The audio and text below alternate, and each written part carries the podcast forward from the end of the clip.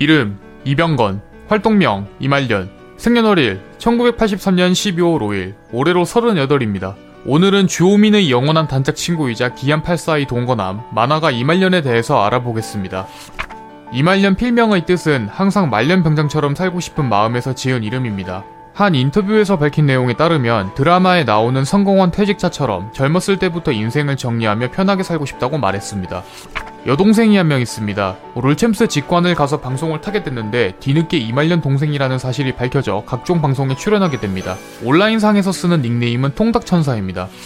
이말년은 건국대학교 글로컬캠퍼스 시각디자인학과를 졸업했습니다. 어렸을 때부터 그림에 관심이 많아 홍대로 진학하려고 했지만 그림 실력이 이유로 건국대로 가게 됐는데 성적이 매우 높아 학과에 수석 입학하게 됩니다. 삼 년 장학금을 보장받을 정도로 파격적인 혜택도 받았으나 대부분 수업에서 이론 수업만 시키다 보니 흥미가 매우 떨어졌다고 합니다.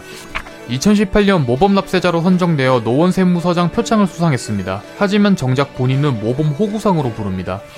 야구를 굉장히 좋아합니다. 과거 본인 트위터에 에스케이팬 인증도 했으며 관련 게임에 한창 빠질 때는 마구마구만 플레이했을 정도로 야구에 대한 애정이 상당히 높은 편입니다. 본인의 작품 이말년 시리즈 중 천재 문학인 박달필 편에서 보이지 않는 무언가가 있단께 Something Invisible 이라는 문구가 나오는데 이는 야구선수 이종범을 비꼬는 야구갤러리 은어로 알게 모르게 야길 인증까지 했습니다.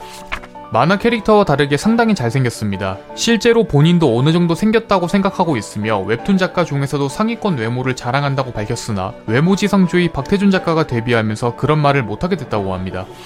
이말년 시리즈를 연재하면서 수많은 단어를 유행시켰습니다. 가장 대표적인 유행어는 외길로, 시리즈 초반에는 학교, 가게, 상품 브랜드 등 종류를 가리지 않고 외길이라는 단어를 붙였습니다. 하지만 시리즈 후반으로 가면서 와장창이라는 단어가 등장하게 되는데 와장창은 상황을 급하게 마무리 짓거나 갑작스런 결론을 지을 때 자주 사용됐습니다. 이외에도 자기만의 효과음을 만들어서 이는 수많은 짤방으로 재탄생했습니다.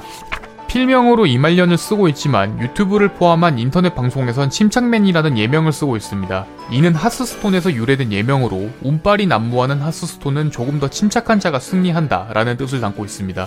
하스스톤을 굉장히 열심히 했습니다. 초창기 인터넷 방송을 시작할 때 열심히 했던 게임으로 대회까지 나갈 정도로 실력이 좋은 편입니다. 인벤에서 주관하는 하스스톤 클랜 챔피언십에서 역대 최단 시간에 올킬당한 기록도 가지고 있으며 이런 그의 모습이 짠했던 블리자드는 이말년에게 하스스톤 홍보 만화를 그릴 기회를 제공했습니다.